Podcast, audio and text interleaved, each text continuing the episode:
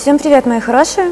И сегодня мы поговорим с вами про аборты. Мой друг прислал мне вот такую вот статистику. По данным переписи населения 2021 года в России было 103,5 миллионов человек. У нас сейчас неблагоприятные демографические показатели. И в Калининграде подняли такую тему на круглый стол, чтобы запретить аборты в России. А мой друг попросил меня подписать петицию против абортов. И мне кажется, что когда я прочитала эту петицию, возможно, я потеряла друга. Давайте поговорим об этом. В моей книге я писала, что по возможности, если уж вы забеременели, нужно постараться сохранить ребенка. А, потому что все-таки душа, она дается свыше. Она дается не просто так. И нужно прям задать себе вопрос, а вдруг, а есть ли у меня возможности? Но большинство людей едят, спят, занимаются сексом и делают детей без понимания того, зачем, для чего. А меня часто спрашивают, хочу ли я еще детей. Так вот, у меня вопрос. Те, кто в ближайшем будущем собираются сделать детей, скажите, а чем вы будете с ними делиться?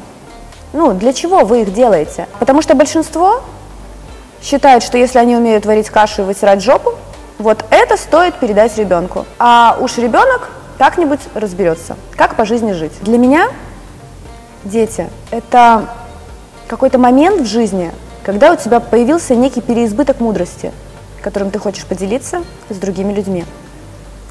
То есть, когда ты разобрался уже в жизни, а, когда умеешь зарабатывать деньги, когда не токсично общаешься – когда ты не кричишь, не плачешь, не ноешь, а когда ты нашел себя, нашел свое место в жизни, нашел правильных людей. А в противном случае мы просто плодим таких же не разобравшихся в жизни людей, как мы, и надеемся на какой-то счастливый случай, что люди сквозь тернии к звездам дойдут туда, куда не дошли мы. Не кажется ли вам это жестоким?